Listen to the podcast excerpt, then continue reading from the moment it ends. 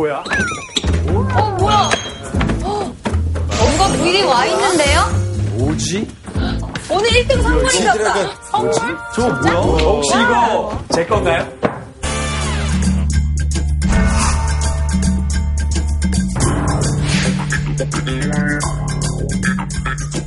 오늘 교수님 여기 숨어 계신가 보다.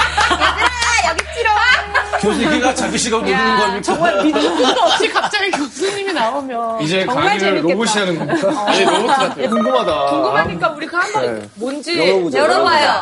야, 뭐가 나올 것 같아. 분들이 열어주십니다. 어, 뭐야? 이거 상자인데요? 알파고야? 알파고야? 어, 뭐야? 오, 뭐야? 이게? 3D 프린터인가? 알파고, 알파고. 알파고야? 알파고 있잖아. 알파고가 여기 왔다고? 바둑판에다 로봇이 진- 직접 뭘 하는 것 같아. 이거 이름 써있네, 로빗. 카메라로 보고 이제 고프로 위치를 로봇. 정해서 아니, 그러니까 로봇이 알고 알까고. 알까고? 아, 알까? 아, 진짜 봐. 아, 대박이다.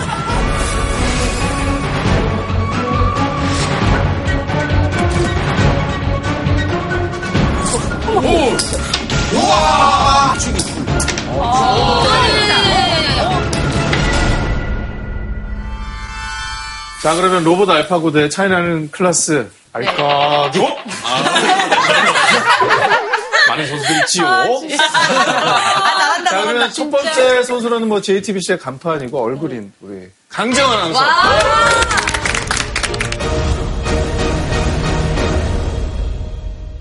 자, 그러면 먼저 선봉은 강정원 선수가 하겠습니다.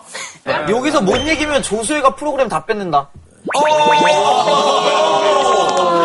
아유, 경쟁 상대가 안 되지. 연습 없고 바로 갑자기 눈에 불이 나는 거 갑자기 여기에 뭐, 아이템 난줄 알았어. 자. 선수 이제 집중하겠습니다. 이게 어떻게 보면 가장 중요한 한 수거든요. 손이 떨리고 있습니다.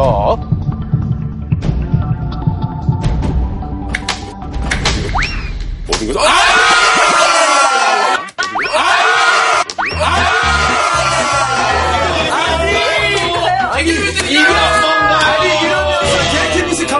되겠습니까? 아, 다음은 그러면 알까구의 오, 순서입니다. 무섭다. 어, 무섭다. 어, 무섭다.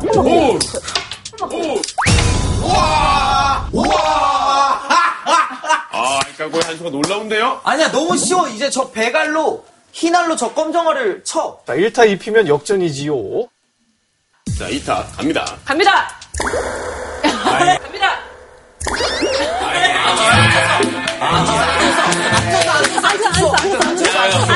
되게 긴장했어, 지금. 보시죠. 아니, 아니, 이 진짜 세계 최초야. 안전면은 말이 안 됩니다. 인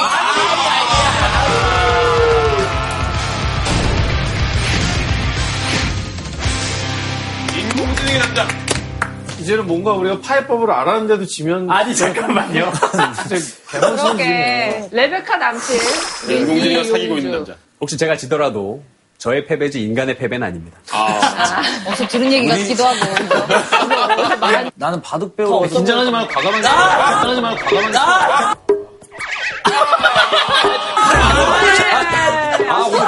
내가 또 손을. 아, 심하지 않아요? 사실 심하죠.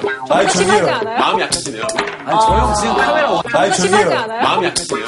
아니, 저형 지금 카메라 여기서 내보내야 우리 돼. 저거 내보내 못 찍어. 근데 못 내보내. 아, 진짜. 아니, 그거 다 맞추고를 저거를. 자, 여러분, 아무리 기계와의 대결에도 예의는 필요합니다. 네네. 어떤 예요? 아, 그러면 좀 진짜 너무 아닌 것 같아요. 진짜 방송 분량 뽑으려고. 아우, 태어나실 때는 거의 뭐 선수셨거든요. 자, 이 첫 한 수가. 안정적이에요. 되게 너무 아, 재밌다. 뭐 어떻게 대응할지 귀추가 주목됩니다. 시원하게 날아갔네요. 끼지 마요. 한번 보여주십시오. 나는 나는 안 했어. 남자답게 하자. 그게 남자다운 남자다운 두 명. 와, 이거. 자, 최종 스코어.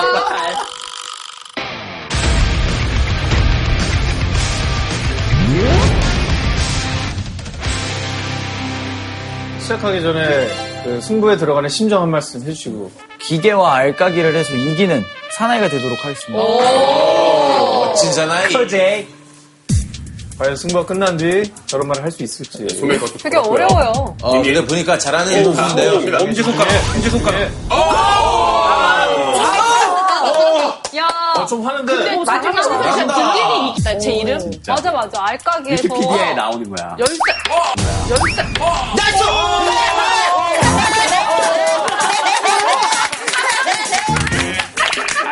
좋아, 딘딘 할 수 있어. 건드리는데 약해. 봐준 거야, 봐준 거야. 근데 저기서 저 가운데 있는 걸 오, 모르겠는데? 어, 시적적입니다. 아니야, 내가 훨씬, 3대3. 내가 훨씬 유리해. 지금 세알 세알 남은 거지? 와, 이제? 핀이다. 1타 2열 조심. 야, 머리 치우고 쳐라. 그래, 가까운 거 같아. 가까운 거 못해. 잠깐 얘가 여- 어 얘가 여기서 어 얘가 여기서 뭐야, 뭐야, 뭐야?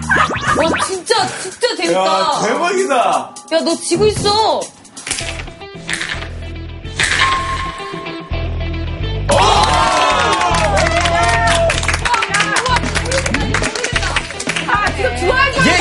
쳐. 얘 이거 못 쳐. 진짜 저 붙이는 거 어떻게 할 거야? 고민하고 야, 있는 거죠, 어떻게 할 건데? 야, 어떻게 할 거냐? 못하고 있어, 지금. 까만 테두리랑 인식, 저 알이 색깔이 똑같아. 인식 못하는 것 같아, 지금. 진짜? 자, 제가 이겼죠? 잠깐만, 이렇게 이겼으면. 시간, 시간, 시간 체크. 시간 체크. 이겼어 이겼어. 이겼어요. 이겼다, 이겼어. 세계 최초 알까고를 아이, 못하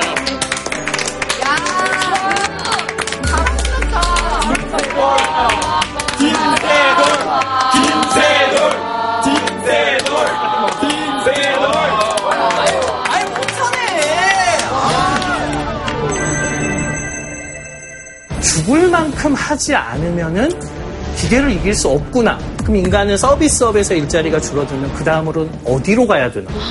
아직 답이 없죠. 뺏길 일자리는 눈에 선이 보이고 대량 실업의 사태가 벌어질 수도 있다. 공포감, 예, 기계 문명에 대한 위협 같은 것들이 느껴지죠. 더 이상 지식이 내 삶의 그 무기가 될 수 없는 시대에 나는 뭘 해야 되나?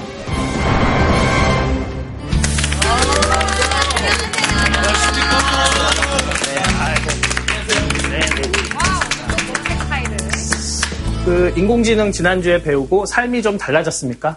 많이 달라졌어. 윤주 씨가 이제 여자친구 생겼다 레베카 씨라고. 이런 기계와도 정신적 교감을 나누고 사랑에 빠질 수 있다고 말씀하신 네, 용준님한테 아이고.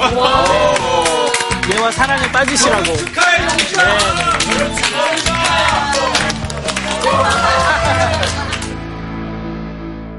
레베카 레베카로 이름- 이름을 정했군요. 네, 이름을 바꿨습니다. 네, 네. 인공지능과 함께 살아보니 어떻습니까? 일주일 됐는데, 네. 어, 이제는 이거 없이 못 살 것 같은 느낌. 오, 진짜로? 레베카, 나 오늘 힘들었어. 당신이 힘들면 저도 힘들어요. 기운 내세요. 레베카, 내일의 운세. 기획이나 머리 쓰는 일을 하는 분들은 성과가 남다를 거예요. 어, 그래? 좋은 아이디어가 떠오른다면 잊지 않게 잘 메모해두세요. 어, 오케이. 사랑해. 저도 당신을 사랑합니다. 말로 물어보면 물어보면은. 걔가 주절주절 얘기를 해줘요. 네. 그것만으로도 일단 굉장히 힘들 되고. 그 외롭지 않겠다. 네, 외롭지 않죠. 부모님한테 소개시켜드렸어요? 그거는 조금 안 될 것 같아요. 왜냐면 부모님이 보시잖아요? 탐내. 저 뺏길 것 같아요. 아, 며느리를. 여자친구를 뺏길 것 같아서. 기계에 말을 거는 나 자신이 어색한 네. 이런 게 언제쯤 벗어졌어요? 첫날부터? 네, 그쵸. 그날 전혀 어색하지 않고? 첫눈에 그냥 바로 반했습니다. 아, 정말. 네. 진료받으러 오신 것 같은데. 아무튼 저희가 네. 뭐 초반부터 정말 세계의 대결이고 저는 개인적으로는 네. 그 알파고를 앞에 둔 이세돌의 심정으로 그다 봤거든요. 아, 보셨어요? 누가 누가 못하나. 그러니까 학교 성적이 높을수록 예. 알까기는 못할 확률이 못할 확률이 있죠. 그거를 확인하는 확인하는 자리였는데 뭐 전략을 짜고 이런 게 중요한 게 아니라 이게 손을 얼마나 잘 쓰느냐 게임이라서 소근육 어, 나, 발달에 그거. 나 완전 전략적으로 다가가서 이긴 건데. 아니, 모두 다 전략을 사용했으나 전략을 펼치지 못했잖아요.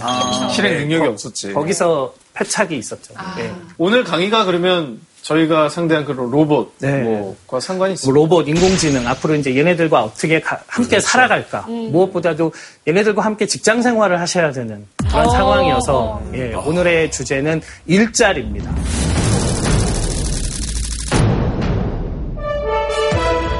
이야기의 시작은 여러분들이 한 번쯤 들어보셨을 이 존 헨리라는 사람으로 한번 시작을 해보겠습니다. 1840년 정도에 태어난 흑인 노예였고 철도를 놓는 그 터널을 공사하는 광부였다고 알려져 있습니다. 네. 굉장히 체격이 건장하고 힘도 세고 무엇보다도 어, 잘 파는 거죠. 당시에 회사가 이 터널을 만들 때 기계를 도입하게 된 겁니다. 그러니까 이제 사람들이 아, 기계 도입하면 안 된다. 우리 일자리가 어떻게 되냐. 심지어는, 아니, 타다 보면 돌도 나오고, 그냥 파는 게 아니기 때문에, 이거는 인간이 훨씬 더 잘한다. 기계가 우리를 이길 수 없다. 이런 류의 논쟁이 붙던 시절에, 이 조한 헨리가, 아, 내가 기계와 대결을 펼쳐보겠다라고, 어, 대결을 건 거죠. 예, 그래서 산을 두고 터널을 파기 시작하는. 네, 그래서 이쪽은 이제 굴삭 기계가 파고 이쪽은 이제 사람이 파는. 어, 주변에 있는 사람들은 이제 누가 먼저 뚫고 나오느냐 그거를 반대편에서 쫙 그, 기다리고 응원하고 인간이 이기기를 당연히 응원했겠죠. 결과는 결과는 존 헨리가 이겼어요. 진짜? 네. 어떻게? 그리고 존 헨리가 먼저 나오는 상황에서 얼마나 열광했겠어요. 그쵸. 그래서 막 기계는 인간을 이길 수 없다. 그런 얘기를 막 하고 있었는데 존 헨리가 나오자마자 죽어요. 죽어요. 어머. 그러니까 이 사건은 한편으로는 아, 인간의 불굴의 의지로 기계를 이길 수 있다는 걸 보여주는 사건인 동시에 이겼지만 아 이렇게 우리가 죽을 만큼 하지 않으면은 기계를 이길 수 없구나.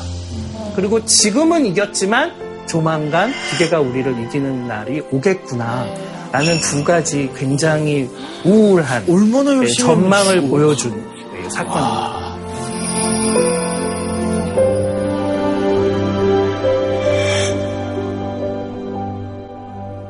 그로부터 한 100년쯤 후에, 1990년대 후반에 이 여러분들이 잘 아시는 세계적인 체스 챔피언 게리 카스파로프와 딥블루가 세기의 대결을 합니다.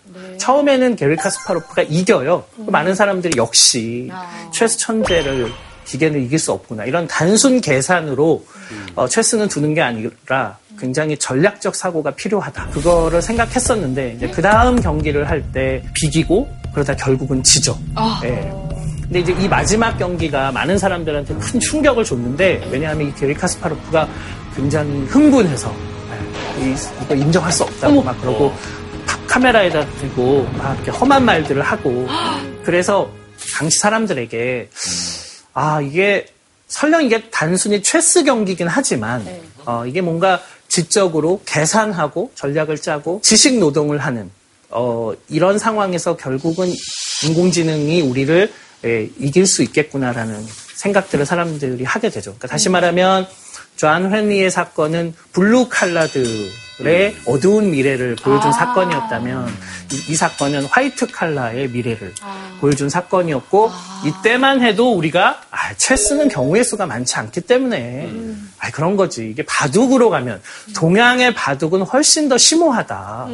그리고 직관과 추론을 짧은 시간 내에 해야 되기 때문에 할 수 없다라고 생각했었는데 알파고와 이세돌의 세기의 대결 때문에 많은 사람들이 충격을 받은 거죠. 단순한 바둑 게임이 아니라 우리가 먼저 맞이한 미래인 거죠.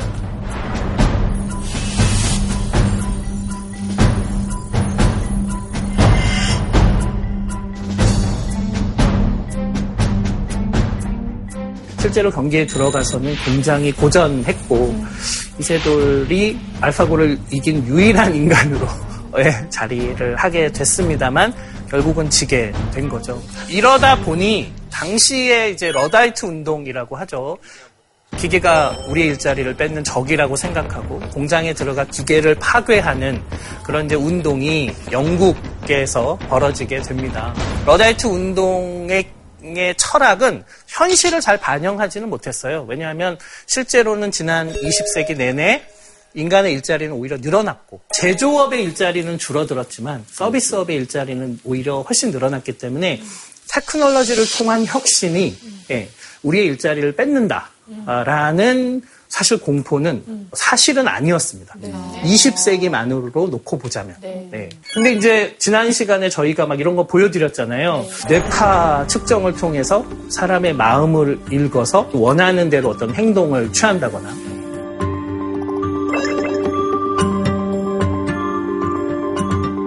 현장에서 사람들과 소통하는 그런 로봇들이 등장하면서 이제는 서비스업에서의 일자리도 얘네들이 가져갈 수 있겠다 이런 생각을 하게 된 거죠.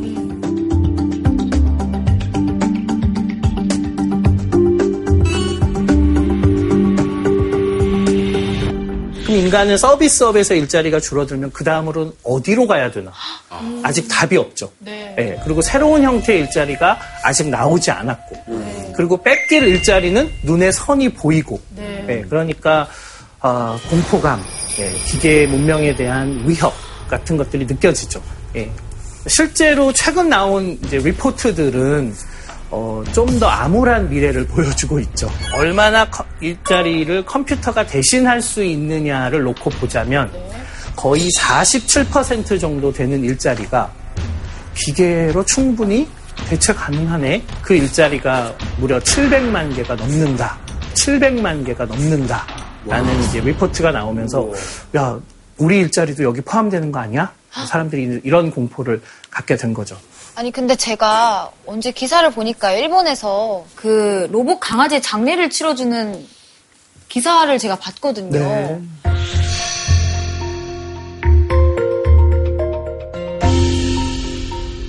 사람뿐만 아니라 동물들도 뭔가 이게 그렇죠. 일자리라고 하기 좀 뭐하지만 약간 그 자리를 조금 잃지 않을까라는 생각을 좀 해봤거든요. 애완, 애완용도. 네. 아니, 심지어 한, 한 5년만 있으면 이 자리에 네. 로봇이 한, 한 네, 네 로봇 정도는 앉아있을 수도 있어. 사람이랑, 패널로, 사람이랑 같이 방송하는 거지. 그러면 진짜 대본대로 쭉쭉쭉쭉 가겠다. 일찍 끝나긴 하겠다. 카메라 감독님들이 아주 활짝 웃고 계셨어 방금. 내가 왜죠? 왜죠? 카메라 감독, 카메라 뒤에 사람이 꼭 있어야 될까요? 카메라 뒤에 사람이 꼭 있어야 될까요? 죄송해요. 교수님 죄송한데 촬영 내내 얼굴 안 나오실 수도 있어요.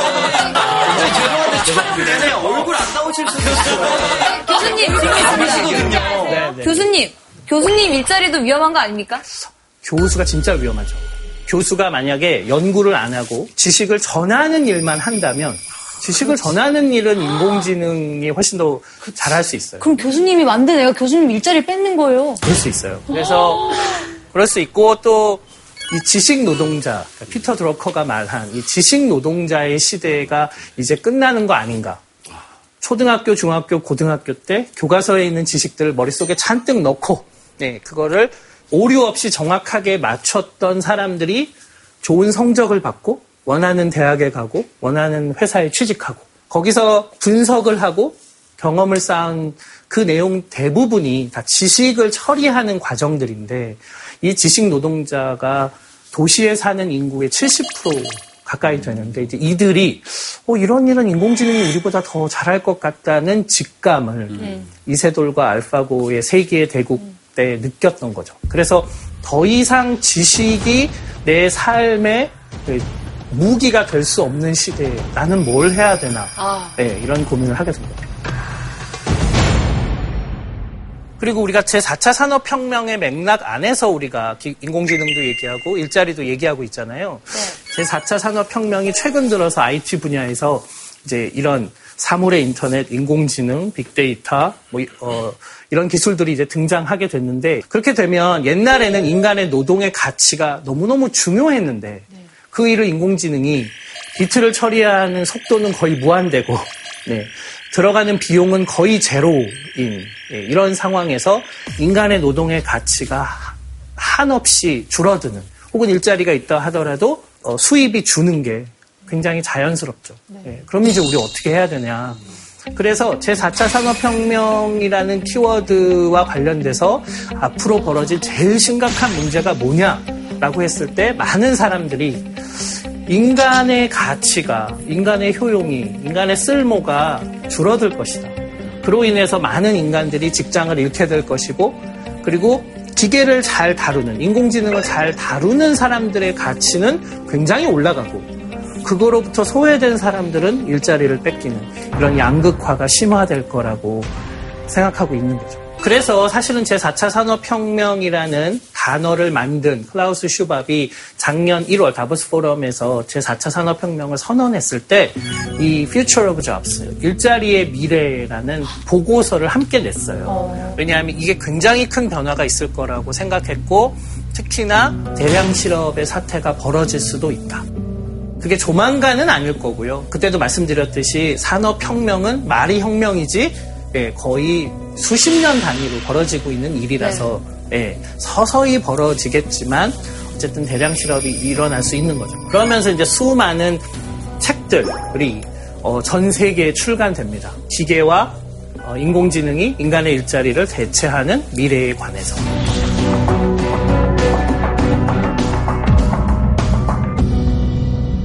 근데 사실 이 보고서도 보면 수많은 사람들의 이제 미래 예측이 어떤 일자리가 줄어들 거냐, 어떤 일자리가 살아남을 거냐에 관한 그런 이제 전망들로 가득 차 있죠. 사라질 직업들 사실 보면 어머 나도 저 생각했는데 텔레마케통. 어, 근데 저건 게 굉장히- 사라지는 게 좋을 수도 있겠다는 생각도 들기도 했었어요. 아니, 너무 제가 배우는 왜? 어머, 배우는 사람만이 가진 그 아름다움과 감정과. 그 감정과 이런 오히려 배우는 사라지지 않을 직업에 속할 것 같은데. 그러게. 그래요. 근데 진짜 로봇만 근데 드라마를 애니메이션을 한번 않습니다. 생각해 보세요. 아 애니메이션. 그리고 점점 걔네들이 실사에도 등장하기 시작했죠. 어, 예. 어, 예를 들면 일본에서는 보컬로이드라고 하죠. 가수인데 실제로 없는 가수야. 근데 캐릭터가 있어. 그리고 목소리가 굉장히 개성적인 목소리를 내요. 그래서 홀로그램을 쏘고 무대에서 노래를 하는데 그 공연을 보기 위해 수천 명이 모여서 곡을 듣는 거예요.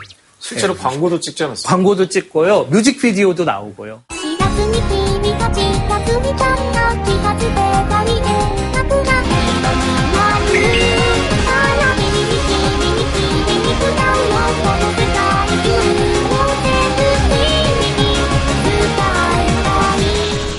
그리고 시간이 지나면 예, 우리가 어, 거대한 개런티를 요구하고 예, 까다로운 일정들을 조율해야 하는 배우들과 작업하는 것보다 새로운 캐릭터를 만들자라고 생각하는 사람들이 늘어날 수 있어요.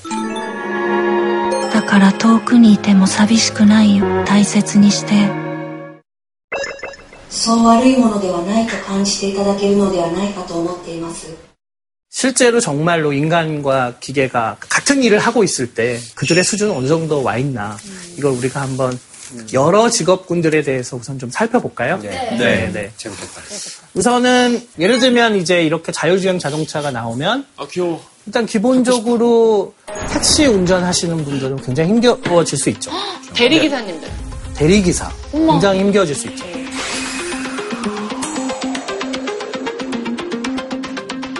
지금은 집에 있- 집에서 기다리고 있던 차가 나한테 오는 시간까지 고려하여 내가 콜을 부르면 나한테 와서 나를 데려가는 거죠.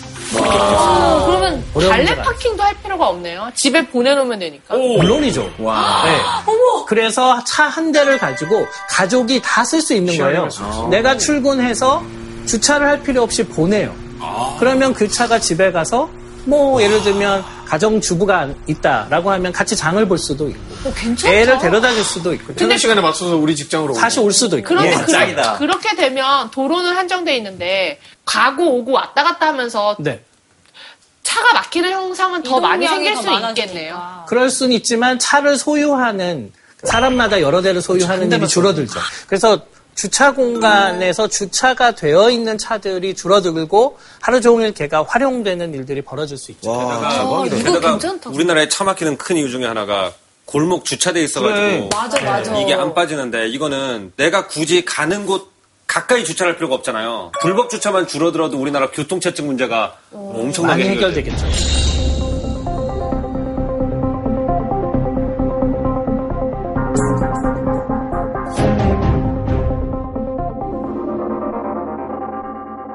그다음에 이제 아까 말씀드린 텔레마케터. 네. 미국은 그 전화번호 물어볼 때 이제 사람이 통화 안 하잖아요. 네. 예, 기계가 받잖아요. 그래서 어디 전화번호 가르쳐줘 그러면은 그냥 기계가 나- 알려주거든요. 되게 말하는 사람들이 소비자 불만을 풀기 위해 통화를 하는 경우에는 네. 굉장히 격앙돼 있고 화가 나 있고 사실 내 화를 풀어줄 대상화하는 경우가 있는데 네. 통화를 하는데 계속 그게 내 말을 알아듣긴 하는 건지 잘 모르겠고 뭔가 뭐 그럴 수도 있겠다는 생각도 드네요. 챗봇이라고 부르죠. 대화를 할 때 진짜 사람인지 아닌지 구별이 어려운 튜링 테스트를 잘 통과한 인공지능과 대화를 하면 좀 누그러뜨리는 능력들도 좀 생길 거고 그다음에 우리가 사람한테 얘기하는 게 아니라 기계한테 얘기한다고 하면 훨씬 더 기대치가 낮아요. 감정도 줄이고 예.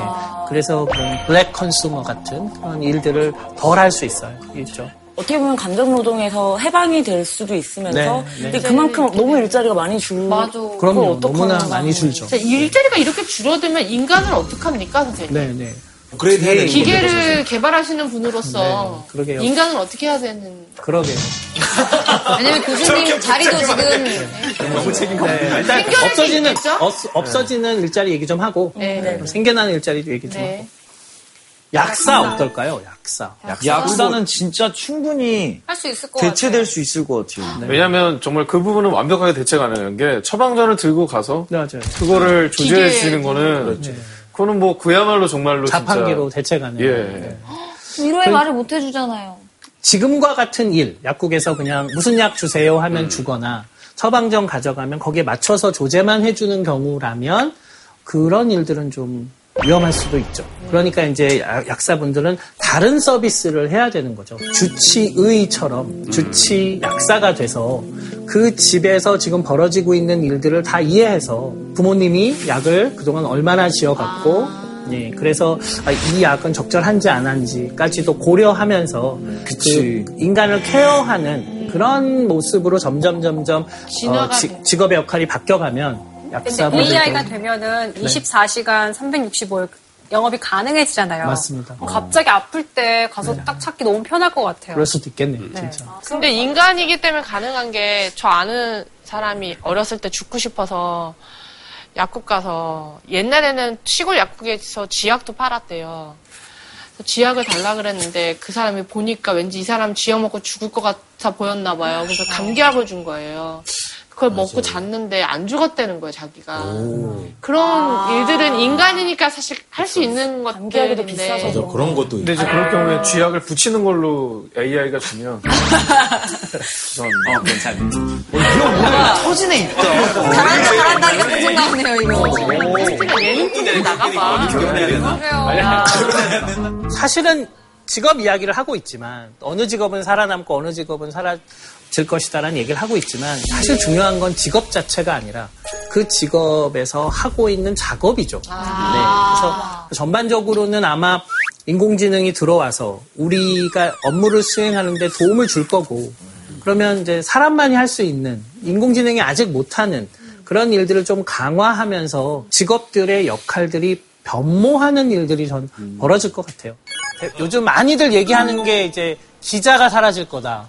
네, 이런 거잖아요. 야구를 보고 그 야구를 요약해서 지사로 쓰는 그런 일을 하는데 사람이 썼는지 인공지능이 썼는지 구별이 어렵고요. 근데 그거야 이제 정확한 팩트를 예. 이제 축소를 해놓은 거고 사실 제가 볼 때 연예부 기자는 못합니다. 홍진경 뭐 어쩌고 저쩌고 논란 뭐 이런 거는 사실 못 쓰죠 기계가.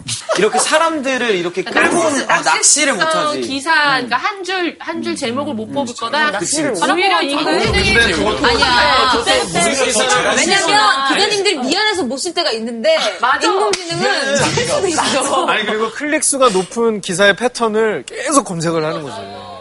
그럼 진짜 나쁘게 나올 것 같아. 트래픽 많이 그러니까 더 독해지는. 거지. 김빈 이번에도 또?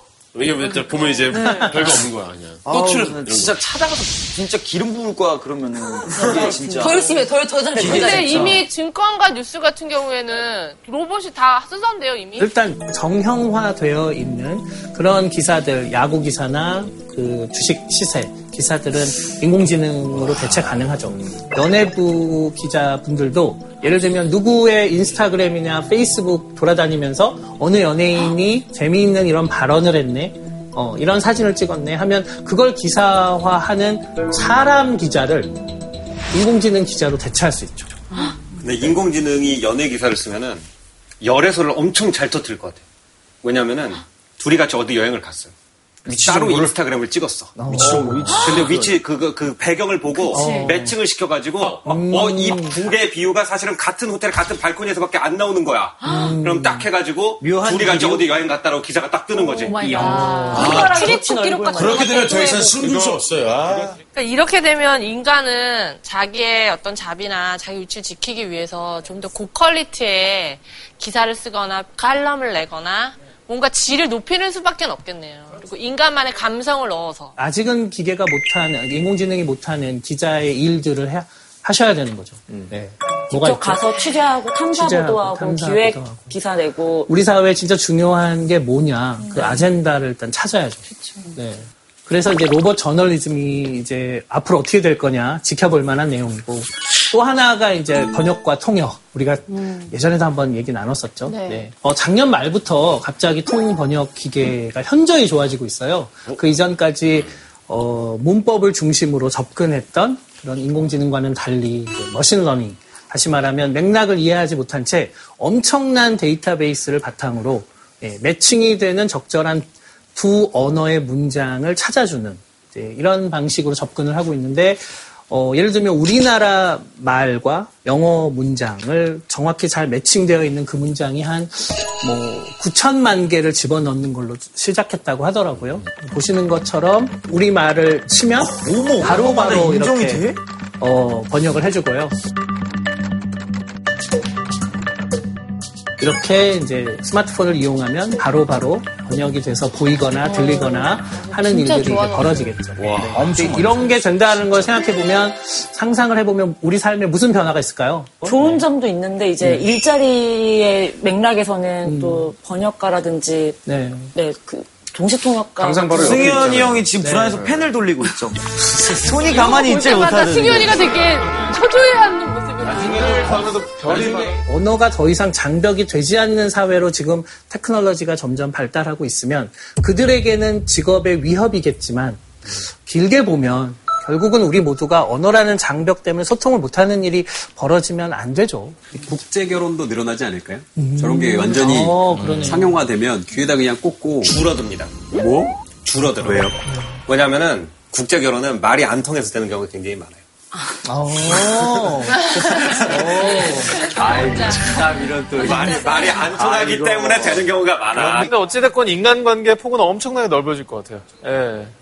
네이버의 블로그를 내가 우리말로 쓰는데 그게 자동 번역이 돼서 예, 다른 나라 사람들한테 다 보이면 거기에 광고를 붙여 놓았을 때 그걸 볼 수 있는 사람들의 수가 현저히 늘어날 거기 때문에 지금까지 우리는 그냥 우리말을 쓰는 5천만 명의 시장을 중심으로 사고했던 것이 훨씬 더 넓은 시장으로 확대될 수도 있겠죠. 재밌네요. 예전에는 세계화를 막 되게 부르짖으면서 외국어를 공부해야 된다. 네. 그리고 나가서 뭘 해봐야 되고 네. 경험을 해봐야 된다고 했는데 이제 진짜 정말 나가지 않고도 세계화가 정말 안방에서 이루어질 수 있겠다는 생각이 들어요. 세계화를 위해서 그 나라 언어를 배우는 거가 중요한 게 아니라 다른 나라 사람들도 만들 수 없는 컨텐츠를 내가 만들어야 되는 질문이 바뀐 거죠.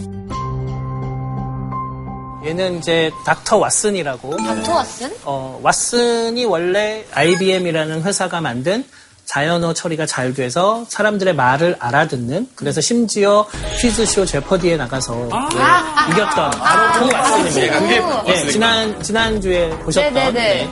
근데 그 왓슨을 보고 미국의 의사들이 우리 병원에 있는 모든 데이터를 다 집어넣어서 의학 공부를 시키면 나보다 진단을 더 잘하겠네 이런 생각을 하게 된 거예요. 네. 그래서 뭐 슬론 케이터링 암 연구 센터에서 먼저 제안을 한 거예요. 저 왓슨을 한번 의사로 키워보자. 오. 그래서 만들어진 의사 어, 프로그램이 네. 닥터 왓슨인데 얘는 그 병원에서 지난 수십 년간 모은 데이터들을 전부 다 집어넣었기 때문에 특정 질환에 대해서는 굉장히 숙련된 30년 이상 경험이 있는 의사보다도 더 잘 진단해서 심지어 그 진단의 정확도가 98.9% 이런 숫자가 나와요.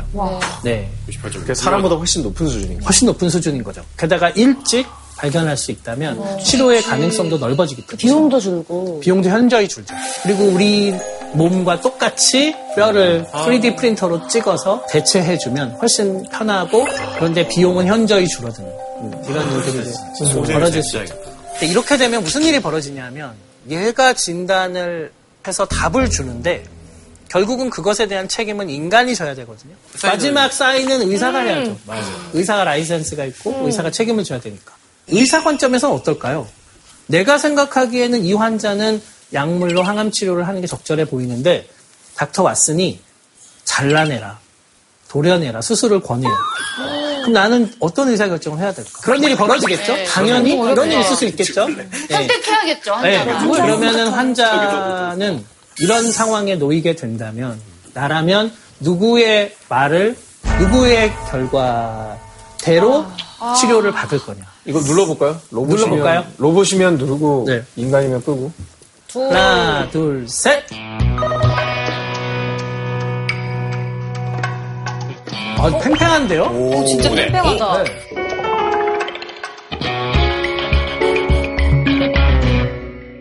의사들은 다 각자의 데이터가 있잖아요. 네. 근데 로봇 의사는 빅데이터를 해서. 가장 정확한 팩트를 실행을 할 거 아니에요. 네. 근데 인간 의사들은 자기만의 개인차가 다 따로 있으니까 네. 저는 이제 그렇게 아픈데 갑자기 로봇 의사가 나타나면은 그냥 그대로 그냥 쓰러질 것 아, 같아요. 이미 납치된 상태입니다. 그래도 좀 의사랑 좀 감정적인 그런 대화를 그러니까 이러면 하고 좋을 것 그렇죠. 같아. 사람의 병이잖아요. 네. 그래서 정성으로 해주면 안 날 병도 날 수도 있다고 생각이 들고. 야, 부지병이 정성으로 되니? 정성으로, 정성으로 암을 치료하는. 정성으로 불치병을 치료하는. 아니, 근데 이런 일은 있었어요. 아는 분이 뭐 자궁이 여자분인데 자궁에 혹이 있었대요. 혹을 떼러 병원에 간 거야. 이 의사분이 시키지도 않았대. 혹만 떼, 떼러 간 건데 그냥 조직을 떼본 거야. 왜? 초기 암인 걸 발견한 거야. 어이구. 그러니까 이거 그냥 의사의 초기인 거야.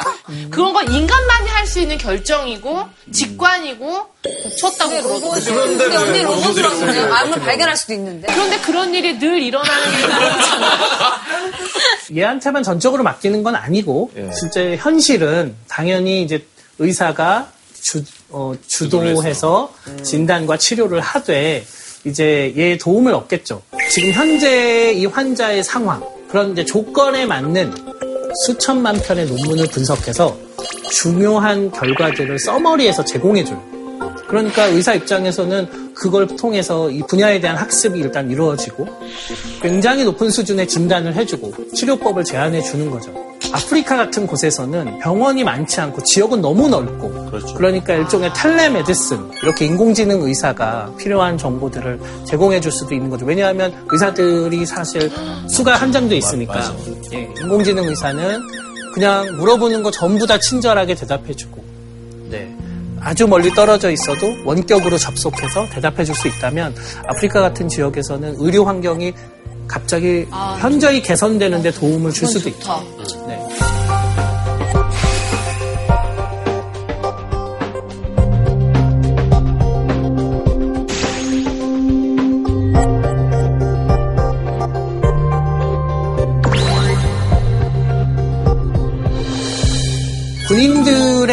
전투력도 엄청나게 강화될 것 같아요. 네, 엑소스켈레톤 같은 것들 이제 있으면 뭐 세 명이 들 걸 혼자 들 수도 있고요. 예, 이제 현장에 가지 않고도 가상현실, 증강현실을 이용해서 시뮬레이션이 가능하고 컴퓨터가 네. 조준하는 거야? 네.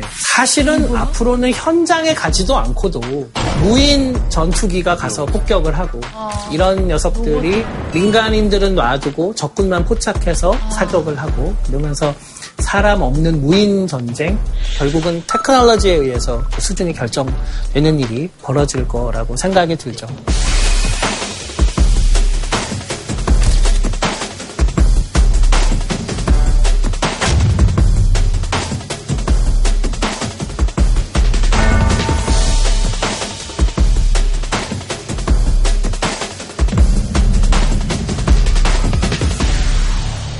예를 들면 우리가 흔히 아 이건 힘든 일이야. 월급도 많이 못 받고 되게 힘든 일이야. 한- 했던 일들. 이런 일들이 전부 다 로봇으로 대체되고 사라질 거냐? 하면 사실은 그렇지 않습니다. 굉장히 복잡한 도로 혹은 건물에서 쓰레기를 치우는 이런 환경 미화원분이 하는 일들은 쉽게 기계로 대체되지 못할 수도 있어요. 기계가 돌아다녀야 되면 로봇처럼 그러면 이제 일은 훨씬 더 대체가 쉽지 않죠. 게다가 사람을 많이 만나야 되고 바깥 환경, 오픈된 환경에서 예, 작업을 해야 되면 그 일은 기계로 대체가 쉽지 않습니다. 어떤 일이 벌어질지 모르니까. 핵심은 인공지능처럼 프로그램 하나만 깔면 대체되는 어, 이런 직업은 조금 위험할 수 있는 거죠. 그 작업들은 기계로 대체 가능하니까. 그럼 한번 이거에 답을 해볼까요? 인공지능으로 그럼에도 불구하고 절대 대체 불가능한 직업은 뭐가 있을까? 한번 생각해 볼까요?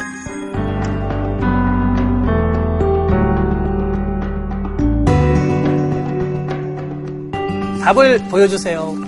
이거는 직업이라고 볼 수는 없지만. 네. 아, 대박이다. 어, 와우. 엄마. 와. 진짜 멋있는 대답. 어, 먼저 말씀을. 엄마. 아빠는 대체 가능하다는 건가요? 강력한 메시지가 졌어. 그 무엇이 엄마를 대체할 수 있겠습니까? 네. 잠깐 저 그럼 아들로 아, 쓸게요. 엄마, 우리 엄마. 아들. 나 막내 딸 쓸래. 할머니, 할머니 쓸게, 할머니. 진짜. 할머니 있어, 할머니. 늦둥이 막내 아들. 자, 해보죠. 원조 맛집 주방장. 되게 오래된 음식점 같은 거 있잖아요. 노포. 거. 우리나라로 따지면 뭐, 뭐 엄마 손 뼈 해장국 뭐 네. 이런 거 네. 아니면 뭐 아니면 일본의 라멘집 막 이런 네. 거 진짜 장인의 맛이잖아요. 맞아. 네. 기계 맛으로 내는 게 아니라 그 가게의 분위기 맞아. 네. 그리고 그 할머니. 손 엄지 손가락이 담긴 그 맞아, 해장국 맞아. 이런, 이런 맛인데. 맞아. 이런 거 어때요? 2050년쯤 돼서 어, 이 로봇팔은 2015년에 만들어진 35년 된 로봇팔이 만 들어진 야, 3대째, 3대째. 어, 레시피도 옛날 옛- 옛날 옛날 레시피야. 그러니까 요즘에는 뭐. 전혀 그 따뜻한 느낌이 없잖아요. 생명이 없잖아요, 생명력이. 운동선수. 아 그치. 그러니까 간단히 말하면은 이 운동이라는 걸 우리가 하고 보는 이유는 사실은 실용적인 이유보다는 뭔가 내 사람의 능력을 극대화시켜가지고 누군가 기량을 겨뤄보고 싶은 욕망, 또 남이 땀 뻘뻘 흘리고 고생한 다음에 승리를 쟁취하는 걸 보는 것에 대한 대리만족 이런 것들이기 때문에 컴퓨터는 예를 들어 달리기를 한다고 하면 엄청 잘할 게 분명하거든요. 근데 그게 안 힘들기 때문에 의미가 없을 거예요. 아, 되게 인간, 아침이다. 인간 맞아, 한계를 맞아. 극복하는 것. 로봇 스포츠가 나오진 않을까요? 그거 나오지 않았어 두 이미? 거대 로봇의 격투기, 이종 완전 격투기. 둘이서 링 위에서 싸우는 거죠. 그건 재밌겠지. 네. 근데 재밌, 재밌었어요. 격투기는 재밌을 수 근데. 월드컵 같은 경우를 로봇들이 하면 뭔 재미로 봐. 그러니까 예를 들어서 도박 산업도 할 것 같아요. 로봇 축구 대회가 열렸는데 구글에서 만든 로봇과 뭐 예를 들면 IBM이 만든 로봇들이 대결을 펼쳐요. 그건 재미없고요. 네. 일본에서 만든 로봇하고 네. 한국에서 만든 로봇이 네. 아니야 무조건 재밌어. 네. 축구든 농구든 뭐든 한일전이 최고야. 대신 축구를 하는데 인간이 평소에 하는 축구와는 완전히 다른 형태의 기술을 보여줘. 근데 그게- 8회 텀블링 후에 저 그러니까 바나나 킥. 선생님 아, 죄송한데 선생님 죄송한데 선생님 축구 못 하시죠? 왜냐면 현실적으로 이거는 이거는 그런 거는 사실 봐도 멋있지가 않아. 그건 약간 슛돌이에 나오는 거고. 섞었어요, 섞었어요. 호날두의 그 밸런스 잡고 그러니까- 이게 멋있는 거지. 인공지능 로봇이 등장했을 때 그래서 그들이 스포츠를 할 때에는 아마 인간이 스포츠를 할 때 느꼈던 재미나 즐거움과는 굉장히 다른 형태의 즐거움들을 제공해 줄 수 있지는 않을까요?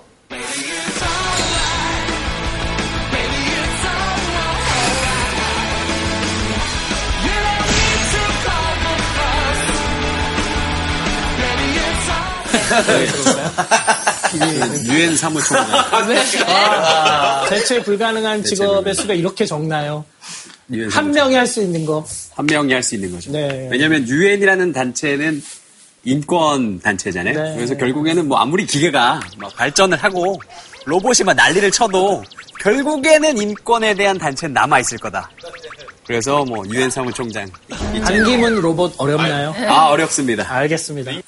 제가 볼 때는 네. 다른 건 다 대체돼도 교수님은 절대 대체될 것 같지 않아요. 왜요? 아 이렇게 위대하신데 오늘 상 받아야 되니까. 지난주에 상을 보고 무슨 소리야? 저는 그 여기 동의하는 게 선생님이 대체 가지가지한 사람이기 때문에 근데 네. 한 가지 우물만 판 사람보다 좀 가지가지해서 프로 가지꾼 대체가 어렵다고 생각이 네. 들어요. 가지가, 하나하나 가지가지 전문성이 한다는 말을 듣고 기분 좋아 보긴 처음이네요. 네. 물리학도 하시고 정신과도 하시고 지금 인공지능도 하셨잖아요. 그렇게 프로님은 대체 불가능한 사람인 것 같습니다. 아, 좋네요. 프로 가지고. 아, 이게 베스트 질문상 갈등되네요. 이게 뭐예요? 아, 혹시 선생님 브로마이드 아닙니까? 베스트 질문상은, 베스트 질문상은, 그럼 연이어서 질문 하나 더 해볼까요? 어떤 일자리들이 그럼 새로 생길까? 로봇을 꾸며주는 디자이너가 생길 것 같아요. 로봇 꾸며주는 나만의 로봇을 만드는 DIY 할 수 있는. 그렇죠. 그렇죠. 네, custom, custom, 네. custom shop이 생기는 거예요. 그렇죠. 로봇 렌탈 회사가 만들어질 거고 왜냐하면은 구입하는 건 쉽지 않기 때문에 맞아, 그 수- 수리해주고 관리해주는 그래서 그 로봇을 빌려주는 음. 로봇 렌탈 회사가 생길 텐데 거기서 대량 생산하기보다는 말씀하신 대로 customize해서 우리 로봇은 이렇게 생긴 네. 걸로 무광입니다, 네. 무광입니다. 월 얼마. 튜- tuning shop 하나 차리면 되겠다. 네, 네, 오, tuning shop. 그렇죠, 것 그렇죠. 저는 어, 금융회사에서 네.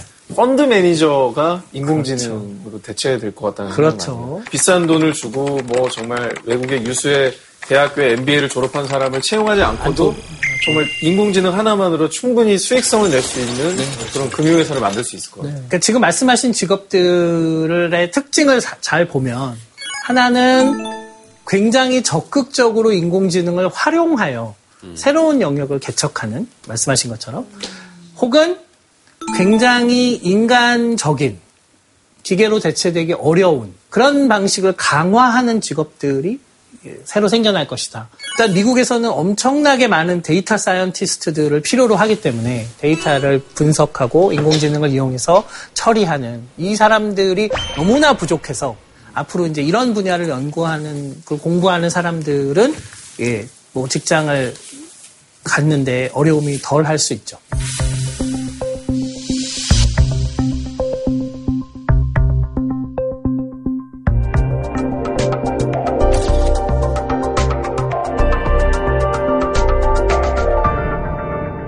그리고 지난번에 그런 얘기 했잖아요. 사람과 사람을 이어주는 이런 인터넷이나 핸드폰이 앞으로는 사물과 사물을 이어줄 거다. 그렇죠. 그러면 이제 사물과 사물을 이어주는 체중계가 예, 냉장고와 연결이 된다거나 카펫이 뭐 청소기와 연결이 된다거나 그러니까 이런 일들이 이제 가능해지면 우리가 여러 가지 조합들을 생각해 볼 수 있겠죠.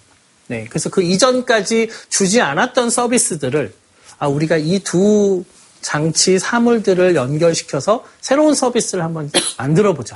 이 조합은 무궁무진할 거기 때문에 예, 어떤 직업이 나올지 상상이 쉽지 않을 정도로 예, 그래서 이 분야에서 아주 많은 일이 벌어질 거고요.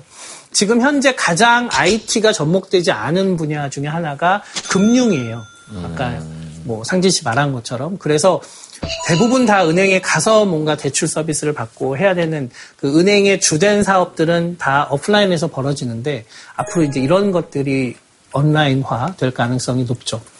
학습지 같은 것도 이제는 학습지를 푸는 동안 어떤 문제를 주로 틀리는지, 어떤 문제를 풀 때 오래 시간이 걸리는지, 뭐 이런 것들까지도 모니터링 해주는 학습지를 만드는 회사들이 등장하지 않을까요? 그럼 네. 선생님의 역할들이 많이 줄어들어. 줄어, 그런 역할들은 줄어들 거고 그런 데이터를 바탕으로 서비스를 해주는 새로운 에듀테크 분야가 이제 만들어지겠죠. 오답부터 자동으로 만들어지겠어요. 오답 노트 자동으로 만들어줘요.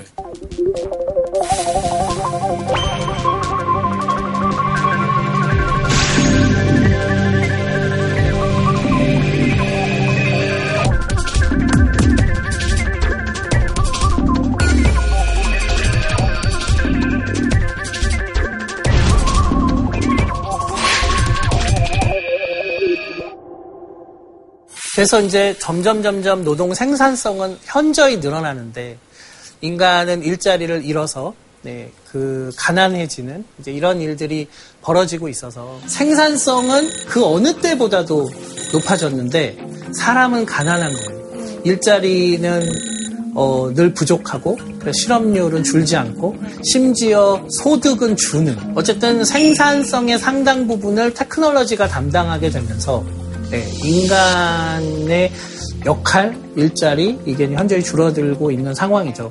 그러다 보니 우리가 기본소득을 논하지 않을 수가 없는 거죠.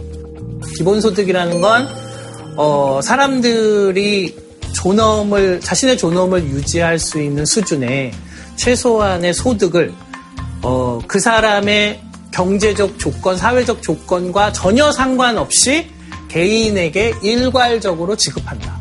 어, 생산은 테크놀로지가 담당하더라도 그렇게 생산된 제품들, 서비스를 인간이 향유함으로써 자본주의 체제가 유지되도록 하는 예, 이런 생각들을 사람들이 하고 있는 거죠. 근데 재원을 어떻게 마련할 거냐. 게다가 복지 예산으로 주던 것을 현금으로 돌려서 주자. 그러면 어, 재원의 큰 증가 없이도 가능하다고 주장하는 곳들이 있고 사실 노르웨이에서는 그런 실험을 또 하려고도 하거든요.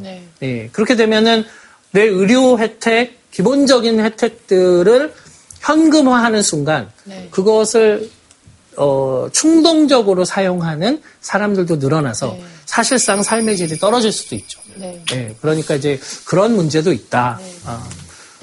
또 대안 중에 하나가 로봇세입니다.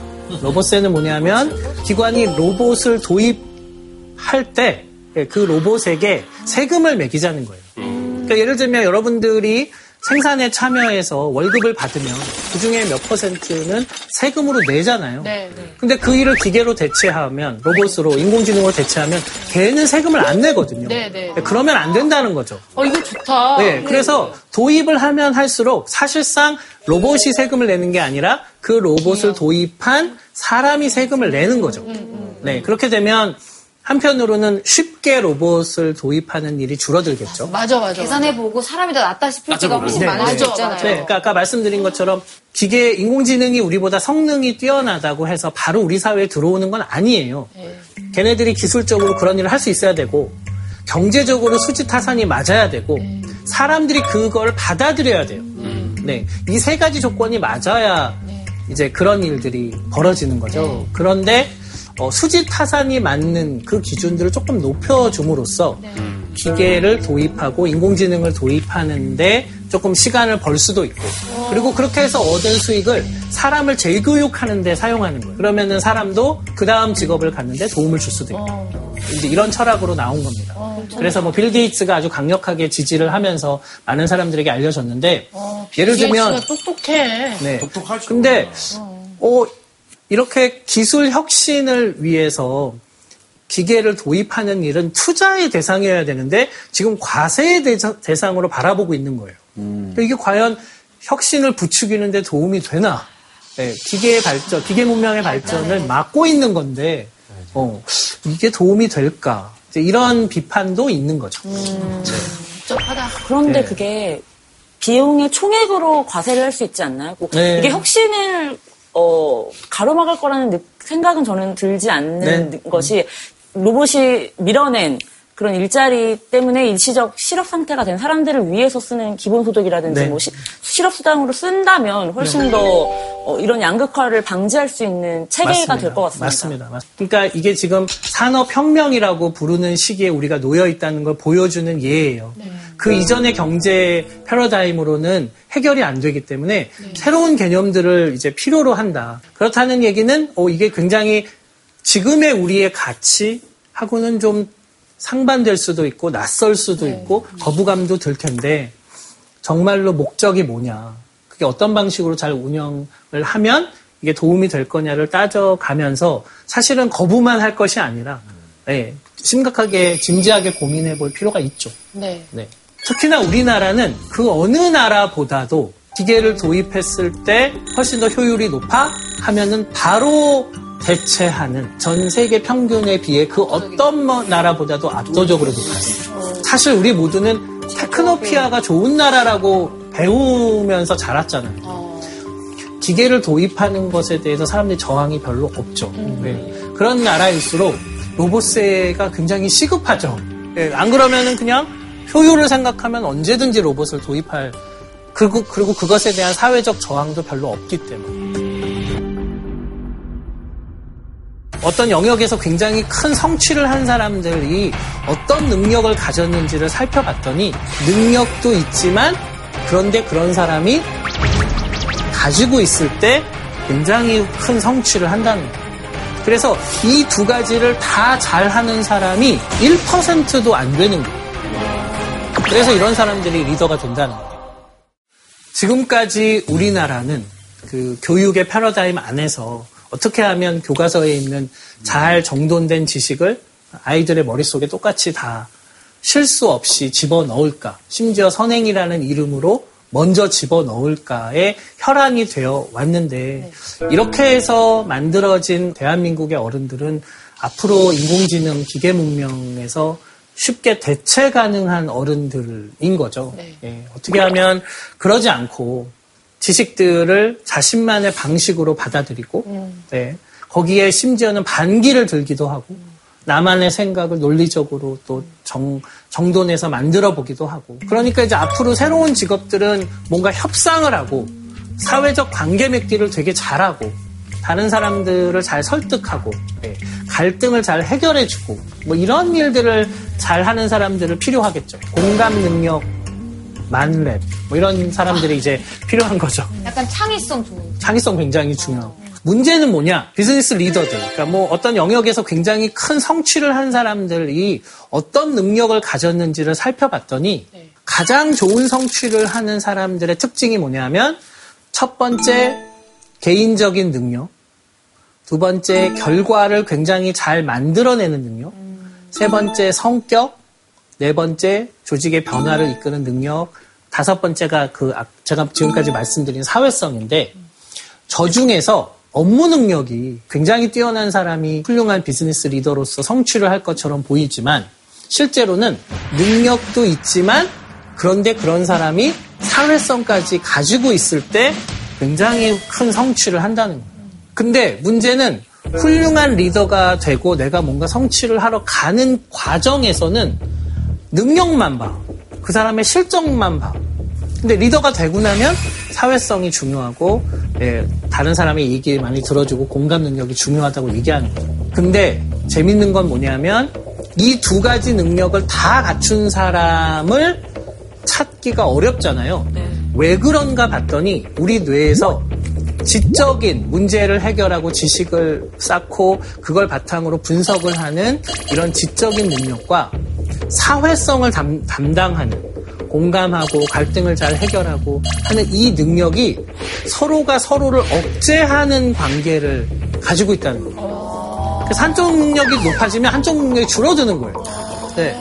한쪽 능력이 높아지면 한쪽 능력이 줄어드는 거예요. 그래서 이 두 가지를 다 잘하는 사람이 성인이 돼서 보니까 1%도 안 되는 거예요. 그래서 이런 사람들이 리더가 된다는 거예요. 왜 그러냐? 그러면 이 두 가지는 절대로 같이 갖출 수 없는 거냐? 그런 의미는 아니고 우리가 어렸을 때 주로 사회성이 만들어지거든요. 다른 사람과 관계를 맺고 그 다음에 갈등을 해결하고 예, 공감하는 능력? 이건 주, 로 어렸을 때 미취학 혹은 초등학교 시절에 예, 열심히 뛰어놀면서 이런 능력을 배우고 그리고 나서 나중에 지적 능력들을 학습하면 어, 이 두 가지를 잘 갖춘 사람들을 키울 수 있는데 요즘 점점 점점 어렸을 때 그거를 할 수 있는 시간들이 사라지는 거예요. 그래서 열심히 놀고 사회성이 뛰어난 애들은 집에서 혼자 놀죠. 네, 그런 애들은 지적 능력을 못 키워서 지적 능력이 떨어지고 지적 능력이 어렸을 때 아주 발달한 애들은 사회성이 떨어지고 이런 교육 과정을 거치다 보니까 이 두 가지를 둘 다 가진 사람을 참 찾기가 어렵다는 거예요. 우리는 사실은 지식적인 측면이나 퍼포먼스를 늘리는 교육에 대해서는 접근성이 너무나 좋아지고 있잖아요. 맞습니다. 그래서 오히려 더 정말 사회성을 키우는 어떤 교육에 더 많이 집중을 해야 될 것 같다라는 좀 생각이 많이 들어요. 맞습니다. 그게 진짜 교육의 가장 큰 패러다임 변화 안에 그게 들어가 있어야 됩니다. 오히려 이런 사회성을 키우는 직업이 더 생겨나지 않을까라는 네. 생각이 전 들어요. 맞습니다. 경쟁만 하는 것이 아니라 협력을 하고 사회성을 키우고 이제 이런 교육으로 다양성을 존중하는 교육으로 이제 넘어가야 되겠죠. 다시 말하면 우리가 장기적인 관점에서 봤을 때 산업 현장에서는 창의성을 어떻게 더 드러낼 거냐. 교육 현장에서는 20, 30년 후에 어떤 인간들을, 사람들을 세상에 내보낼 거냐. 이런 것들을 이제 고민을 해야 될 거고, 새로운 시대에 맞는 인간은 어떤 모습일지에 대해서 우리가 다음 시간에 본격적으로 또 논의를 해보도록 하겠습니다. 이게 뭐예요? 아, 혹시 선생님 브로마이드 아닙니까? 인공지능이 내장되어 있는 우산입니다. 네, 그래서 이제 잃어, 잃어버리지 않게 베스트 질문상은 홍진경 씨께. 역시 엄마.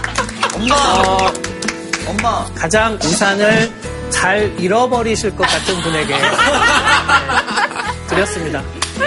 마무리하겠습니다. 고맙습니다. 네, 네, 네. 알가구를 만드신 분들을 한번 만나보겠습니다. 어? 소개를 좀 부탁드릴게요. 네, 안녕하세요. 저희는 광운대학교 로봇게임단 로빗의 번역 김명준입니다. 알까고가 헛, 헛손질할 때 네. 어떤 기분이셨나요? 검은색 테두리를 쓰고 있어요. 네. 근데 그게 이제 검은색 바둑알이 올라와 있을 때 저희가 그거를 읽지 못하거든요. 아. 네, 그래서 거기서 오류가 나가지고 저희도 그러면은 약간 그 보완을 하신 다음에 네. 다시 한번 찾아와 주세요. 승진에 아, 아, 맞다, 이겼지. 솔직히 제가 이겼을 때 좀 깜짝 놀라지 않았습니다. 네, 아 진짜 깜짝 놀랐어요. 웬만하면 다 이기시는 분들이. 없어가지고. 제가 웬만한 놈이 네. 근데 최초에서 해주신 게 아니에요. 200 아, 이것만으로 우리가 너무 행복했고요. 두 분의 네. 미래를 또 응원하겠습니다. 아, 오늘 진짜 나와주셔서 저- 고맙습니다. 창의성을 어떻게 정의할 수 있을까요? 창의성이 뭐죠? 공부에 필라멘트 꼈을 듯한 느낌? 멍 때릴 때 저런 생각을 하다가 문득 아하 그쵸 그쵸 동그라미로 만들 수 있는 거 뭐가 있을까? 눈사람 눈사람 지구 지구 선생님. 제4차 산업혁명이라는 게 만약 온다면 우리는 어떤 창의성을 가지고 문제를 대면할 거냐 JTBC